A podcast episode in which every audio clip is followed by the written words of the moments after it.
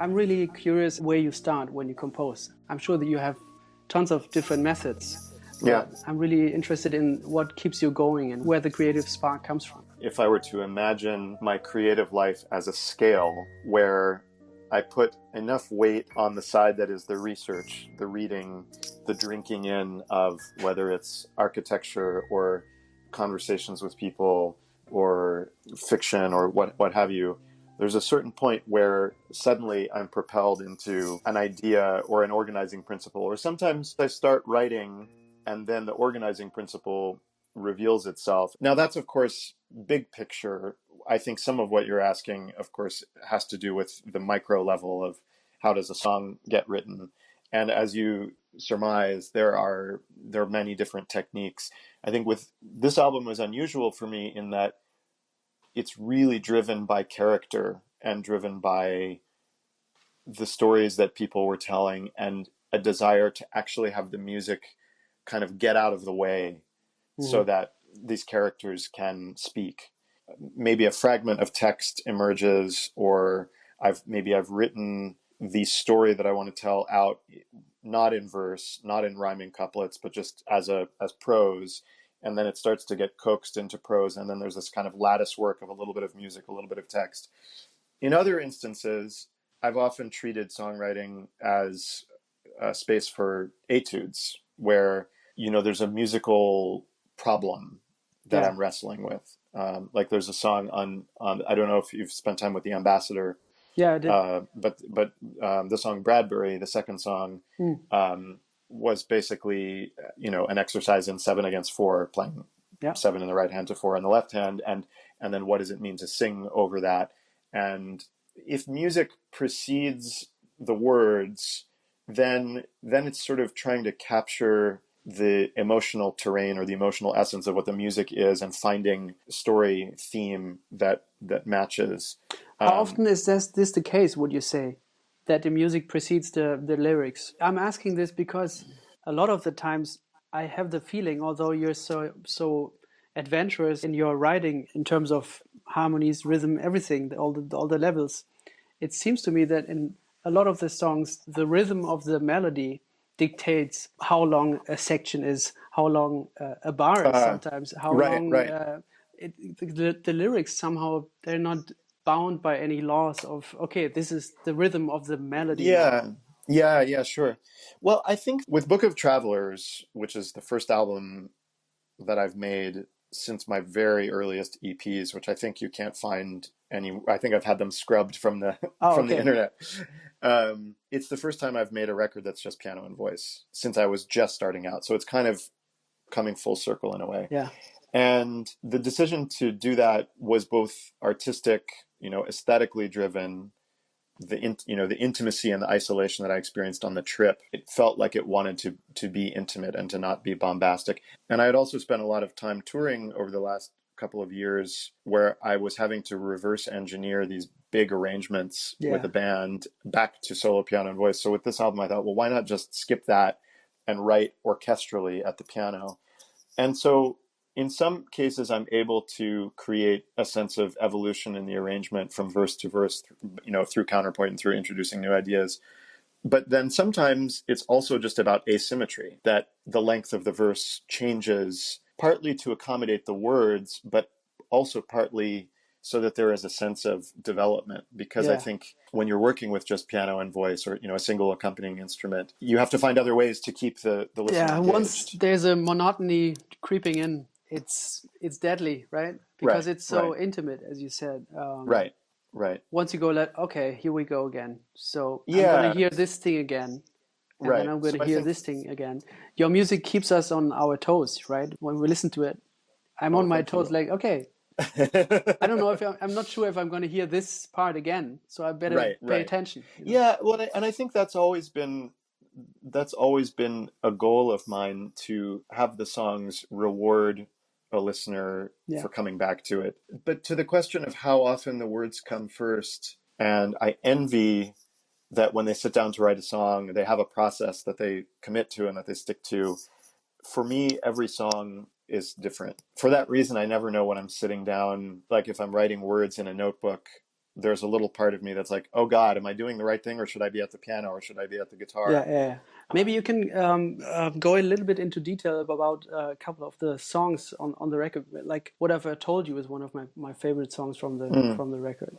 It's funny that you start with What If I Told You because I tend to be very cagey about talking about lyrics because the ambiguity and the things that are left unsaid are what allow a listener to forge a personal relationship to a piece of music or to a song. Now, the the one song that I've sort of made an exception for on this album is "What If I Told You," because it's the one where I wrestled the most with the kind of political questions around it, having to do with privilege and having to do with who who has the right to tell what story. Right. And there's something about my encounter with this this woman who who I've renamed, you know, uh, for the sake of of her anonymity. That encounter, which took place toward the end of my trip, encapsulates so many of the questions and contradictions and challenges in the American political landscape right now. By which I mean that this is an extremely economically privileged woman who, nevertheless, because of the color of her skin, feels fear and her sons feel fear on her behalf. And I was aware of this as I was sitting having dinner with her that I live a comfortable enough life, but I have debts and I'm constantly, you know, I, I in a certain sense, I live paycheck to paycheck. And it was clear to me very quickly that this woman had a kind of economic privilege that I don't have.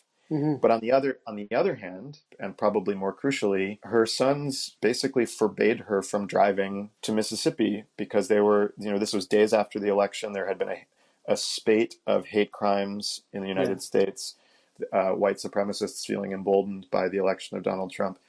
So there's this attempt to, you know, as I as I was describing at the beginning of our conversation, I took the trip because I wanted to understand Trump voters. And when I met this woman who is this the narrator of What If I Told You, I told her that, and she said, "I don't give a fuck about those people, and here's why." Yeah. And yeah. you know, and and so the tension there, you know, to me, all art should traffic in ambiguity. That ambiguity and subjectivity, which are inextricably linked, are the road to making art that is more than a polemic. The need for uncertainty and for and for moral murkiness yeah. um, is really it's really important to me. And so she gives voice to this other side of the argument, and then you have this kind of dip into my family history, and and so I hope that the album is is left with the listener having to make decisions for him or herself. Yeah, you also do that on the musical spectrum. That that uh, ambiguity. Uh, I really like that, especially in November, the first song. You know, as I told you, I, I, listened to it, and then after a couple of seconds, you you got me. You know, that tre- tremolo mm. starts out, mm-hmm. and immediately I went, okay, I didn't expect the tremolo at all. Just right, just uh, because my you know, just because my friend said here's a great songwriter. I was expecting something different than tremolo. Right. Right. And then you go on and harmonically I went, okay, this is something I've maybe heard before, but I like the touch and I like the voice and I like how it goes together. And then you kind of do a, to me, it always sounds like a spell, like a, like a magician's spell. Uh, but it's it's this uh, it's this fast figure in the in the. Ah uh, yes, yeah. The, in the upper register of the piano. Arpeggio, yeah. yeah, sure. So and then I always go, wow, okay, where am I? You know right. and that that this is the ambiguity and then you take it further throughout the song and throughout the record right. and then as i told you i checked out uh, most of your records and it seems like it's uh, something that you're interested in and that that ambiguity and, and and not always going for you know a plain kind of information and once you go there maybe for kind of a plain okay this is whatever kind of a chord you modulate in a very unexpected way Right. I am you know, I don't want to reduce your music to uh, to to uh, the theoretical aspect. No, no, no. But it's it's we, important. Yeah. yeah. Uh, so I'm, but I'm very interested in how you construct these things. So um, yeah, I'm, I'm wondering uh, what your thoughts are on this ambiguity and this, uh, you know, going for the unexpected. We've yeah. touched a little bit on that too, but maybe on a more um, uh, theoretical or, or yeah, practical musical um, uh, note. Level, yeah. I think that I mean, harmony is very central to the emotional language of my music. The challenge is you want to set up an expectation and then you want to break that expectation expectation in a way that's more satisfying than what was expected. Right. So it's about creating an expectation and then misdirection. I think on a technical level, it's generally about counterpoint. Yeah. Very often, I think in songwriting, harmony is operating in a vertical way, which limits the options, right? It's like chord, chord, chord.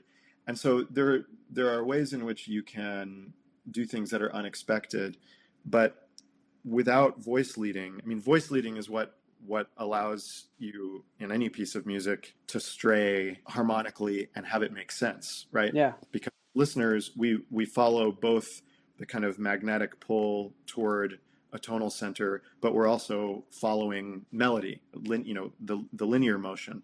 And so I think that if you're able to operate on two planes simultaneously, where you're operating on the plane of the vertical harmony and the and the harmony, you know, as it progresses in time, and then also be operating with melodic expectation, that's where the kind of slipperiness in the in the harmony can emerge without it feeling like, oh, that's just a random chord. Right? Yeah. Yeah, yeah, um, right. Yeah. It never sounds like now something completely different. Like, yeah, it always sounds deep and always sounds uh, that that there's a need for it. And I'm really amazed by how you still serve the melody because right. you know me as a piano player i'm interested in how can i better my my uh, ability to to comfort somebody to accompany somebody right so you're accompanying yourself but uh, serving the melody with you never goes against having a sense of adventure and i love that you know right Oh, thank you i think that in a way comes back to uh, to schubert and schumann Mm. What I think they have in common as songwriters is that they make melody and harmony greater than the sum of their parts. And I think it, it has to do with the relationship between bass and soprano, you know, in the voice leading and chord quality. And I think for me, those two are very, very close to my heart. And I think the way that I am thinking about harmony is often, even when it's, you know, fucked up and weird in ways that they wouldn't yeah. do in, in Century, it's still the the basic logic of how to accompany a melody. You know, I'll have what feels like it's on the way to a kind of melodic hook. But what's really going to make it a hook is the question of whether the harmonic support is exactly right. And so I'll just kind of cycle through a bunch of different voicings. You know, to speaking of, of voice leading in a very basic way, I think when you're writing at the piano as opposed to at the guitar, you just have more freedom to explore inversions. I mean, not that you can, obviously you can do that on the guitar as well, but, it, it's more limited. They're just easy. Yeah. They're they're just easier to access on the piano. Yeah. And so when it comes to thinking of like, oh, you know, scale degree one is in the melody, so if I can avoid scale degree one being in the bass, there might be more of a richness. And yeah. and sometimes it's that cerebral, and other times it's more intuitive. Thinking about what the melody represents in the harmony is always really central. Yeah. If it's you know if if the melody is progressing slowly enough that its arrival with the arrival of a chord makes it such that the listener is really going to register the you know the melody note as being part of part of the harmony. Um, you know, and I think like in a way, November was sort of an etude in one thinking about the piano in an, or, in an orchestral way. Uh, the the use of the drone is the you know the tremolo drone is very deliberate in trying to get myself out of habits as a songwriter. Yeah, yeah, yeah. And then and then the other part of it is having the voice almost always complete a triad, so that the the melody is integral to the harmony. It's not like the melody is sitting on top of harmony. Yeah. Um, so the, so the dyads that are occurring in the left hand, they need the melody in order for the harmony to express itself completely. Yeah. And then from there, as the harmony kind of gets weirder in the left hand, it's it's about using the grammar or the logic of dyads and seeing how they evolve over time. So yeah, I don't know. Yeah, makes sense, man. Can we talk about uh, side streets? Oh, sure. because that's a journey Yeah. in itself too. I mean, uh, I was really amazed by that song. Thank you. Yeah, at the time I had just kind of discovered Ligeti and the Ligeti piano etudes. Yeah, And I think in particular the fourth etude, uh, Fanfare, I was really obsessed by, which of course is the the one. I mean, in a, in a way, it's has a little bit of a relationship also to November. Mm-hmm. That the way the way that these dyads function to imply triadic harmony that's not fully spelled out. Yeah. Um, it's it's obviously much more restrained in November. But basically, the way that I wrote it was that I was exploring this tone row, you know, exploring it in in inversion and in retrograde and retrograde inversion, and I just sort of wrote out a bunch of the left hand on manuscript paper. And then I was making a catalog. I had this teacher, the one composition teacher I ever had, whose name is Ken Frazelle, wonderful composer from North Carolina. He had these exercises for helping his students to get unstuck when they were dealing with writer's block, which was something that oh, I, I dealt with much yeah. much more when I was in my in my early 20s. So he would say make catalogs and the catalogs would be, you know, just write down five pitches at first five pitches you think of, write them down. Then set a timer for 5 minutes and harmonize in four voices those five pitches five different ways. So you create five chord progressions based on these, you know, five arbitrary pitches. Then he would say take the same five pitches and create five phrases whose character is totally distinct um, through articulation, duration, dynamic. Um, same pitches, but maybe you change the register and you change articulation and so on and so forth. So I was sort of thinking about that, but instead of using those particular exercises, what I wanted to do is I wanted to take this tone row and explore the idea of harmonic resolution, the idea of cadence occurring where certain notes in the tone row would just become passing tones. So I would try to create chord progressions where every fourth note, so basically the dotted quarter, mm-hmm. becomes a note in a triad. And the other notes just become, in a weird way, it's sort of like certain approaches, I think, to post bop improvising. Um, like, I don't know if you know George Garzone. Mm-hmm. Yeah. Good. So like I, I, when I was uh, very briefly, I, I am also I'm a recovering jazz pianist. When I was when I was 18, I was studying jazz piano at New England Conservatory in Boston. Recovering, and, I like that word. yeah, and and at the well, I just no, I mean I I basically what happened was I got to I became friends with Brad Mehldau, and I was like, why would I bother playing jazz when, when he's there to do it? um, I mean, that's that's a little bit reductive, but that is, I mean, that mm-hmm. that was part of what happened, and he was very encouraging of my songwriting. And I thought, you know, i am going to stick to the songwriting and yeah, yeah. let let him do the improvising. um, but but I remember talking to horn players about the way George Garzone had developed this this way of improvising where certain notes in the lines were kind of deliberately misleading in terms yeah. of where where things sit harmonically but that he would return to a, a, note that kind of anchors you. And I think that what's happening in Side Streets is maybe somehow related to that, where I just made catalogs of all these different ways that harmony could become cadential, where it, you know, it resolves every every dotted quarter, every quarter. Um, and then all the other notes in the tone row just become noise, right? Mm-hmm. There's the idea in statistics of the signal and the noise mm-hmm. that in the tone row, the way it's harmonized some of those pitches are the noise, yeah, yeah. the signal. And then it was, you know, it was like trial and error. I spent a long time writing that song. I think it took me like a month to write. And then I was also thinking, how can I make it feel like a song, even yeah. though it has this like tone row happening? Yeah, that's an uh, that's an amazing achievement of yours. I think.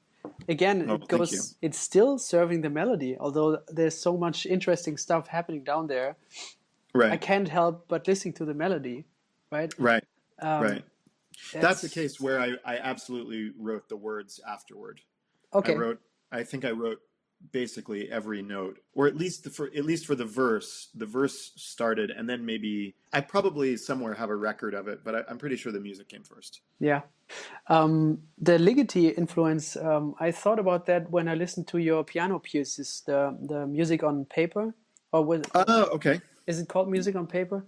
Uh, works on Paper. Works on Paper. Yes. Um, the first song of those three. Yes. I was thinking about Ligeti on that one. I think, and, yeah, I, yeah, I yeah. think the influence is there for sure. Yeah. What's your because now you said you're you're practicing Ligeti. What, are there any other practicing routines of yours that you that you always go back to, or? I don't practice enough. I mean, my piano playing has really suffered, I think, in the last couple years because I've been writing a lot of orchestral music, which is just so time consuming.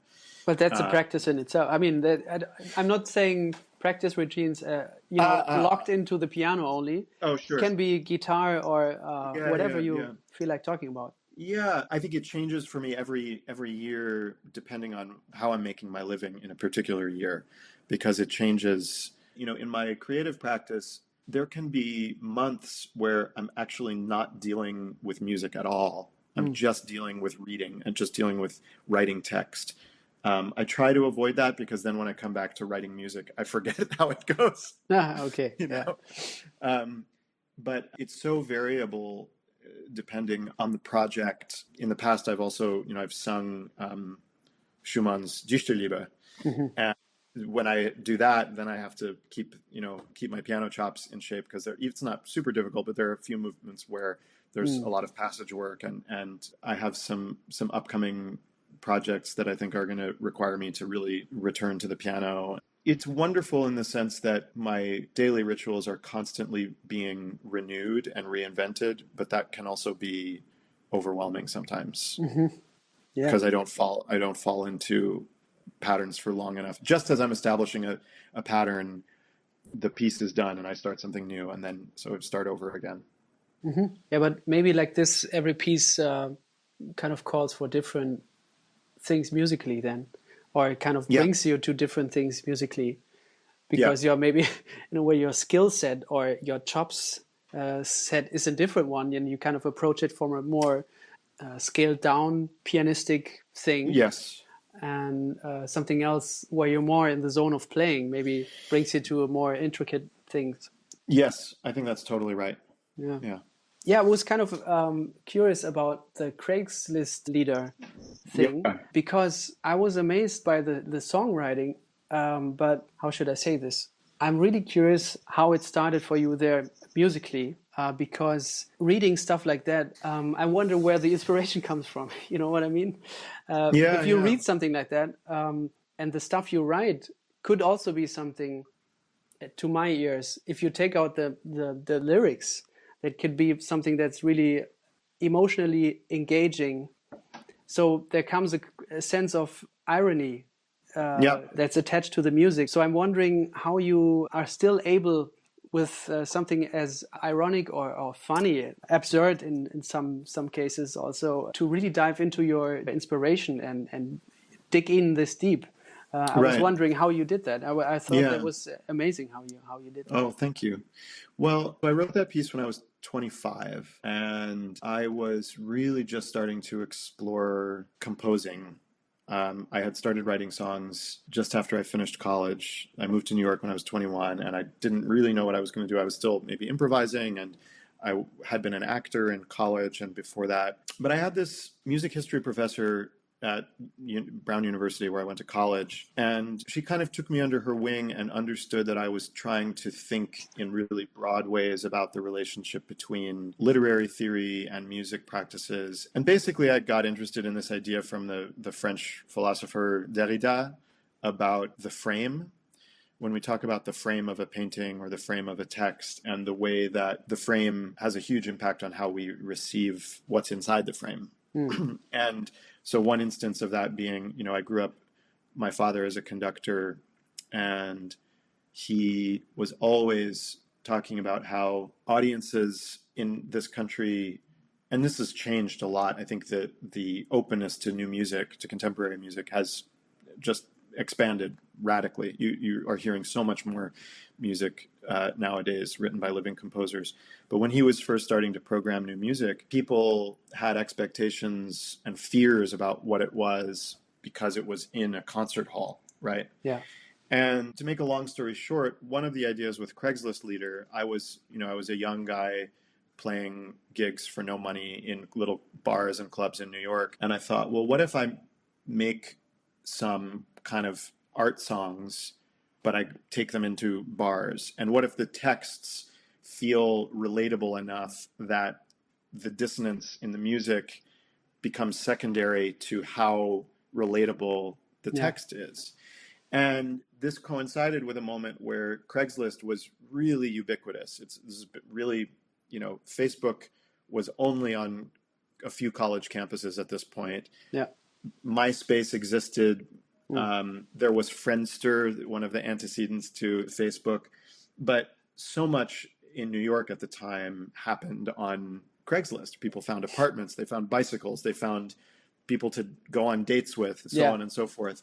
And it was a really fertile space to think about because the internet was also still kind of in an adolescence, and the idea of public and private, um, the way that people would kind of bare their souls in these anonymous posts on Craigslist, it was really it was fascinating. And I think I wrote this piece in part as a way of trying to engage with this new discursive landscape. And the way that I went about choosing the text was that I wanted them all to have a kind of genuine sense of longing, of alienation, or a genuine sense of need to connect, right?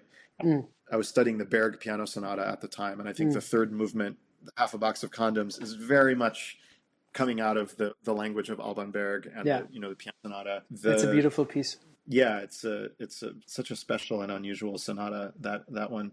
And neurotic and lonely, I think I was listening to Prokofiev, and uh, it has a kind of you know Russian jagged sensibility. You know, in a way, the the musical language feels like a pastiche. I hadn't really found my voice from a harmonic standpoint, although there are moments in it where it's like, oh yeah, I recognize myself. But I think they continue to get performed because the emotional language, even though it's a largely humorous emotional language, feels like that part of me was already. I, I'd sort of figured that out. hmm yeah. and so the piece still gets done quite a lot just because there's something honest it's it's not funny for shock value for the most part i think it's funny Yeah, because it it's actually exploring some kind of question about humanity hmm Yeah, you're not making fun of anyone. no You know, you're exploring what's already there right and giving it actually a podium in a way, right right a very special podium. Yeah. Uh, maybe to, to come to a close, maybe we can talk about what you're listening to at the moment. well one thing that i just started listening to i haven't even made it all the way through the record is uh, john hollenbeck's new project hmm Oh, it it's called All Can, All Can Work? Um, I just started listening to this, and I, I think it's really extraordinary writing. Hmm. This this album called Myth M I T H by Lonnie Holley, Mhm. who is this kind of out out. Do you know about this album? no. Sort of outsider folk African American artist who's older. I think he's in his sixties, and he has this incredible album that's I think largely improvisations that have then been sort of produced and dealt with in post production. Really, really special music. Hmm. Uh, also, the Angeles Quartet. This was a string quartet based in L.A. They broke up 15 years ago, but right before they broke up, they recorded the complete Haydn quartets for Mhm. Decca. Needless to say, I have not listened to all of them because Yeah. there are a lot of quartets. Yeah. Um, but the, playing is so so spectacular. Wow. Okay. Um, the new Punch Brothers album, All Ashore, hmm I think is really beautiful. Uh, there's a string quartet by a young woman named Sky Macklay, and the quartet is called Many Many Cadences. Mm-hmm. Um, it's a really wonderful short string quartet that I, I really really like a lot. Great. Um, oh yes, here's here's another thing I heard that that was really wonderful. Do you know the Finnish violinist Pekka Kuusisto? no. He's like one of my favorite musicians on the planet. He and I saw each other a few months ago, and he turned me on to this Swedish Christmas album Wow. that has the most beautiful opening track. Anyway, um, all kinds of things. I've also been, you know, revisiting Kurtág. Uh, he has these beautiful Bach transcriptions, the Mm. organ chorale prelude transcriptions that he plays with his wife. As I'm looking through what I've been listening to, it's a lot of older stuff, some Mozart operas, some Steve Reich stuff, the musical Guys and Dolls, hmm which is a score which I love. Um, Birth of the Cool. Yeah. Um, yeah, if you if you have things you're listening to that you're excited by, please please share them with me. Will do. Yeah. Okay, man. Uh, Great to chat with you. Hey, likewise.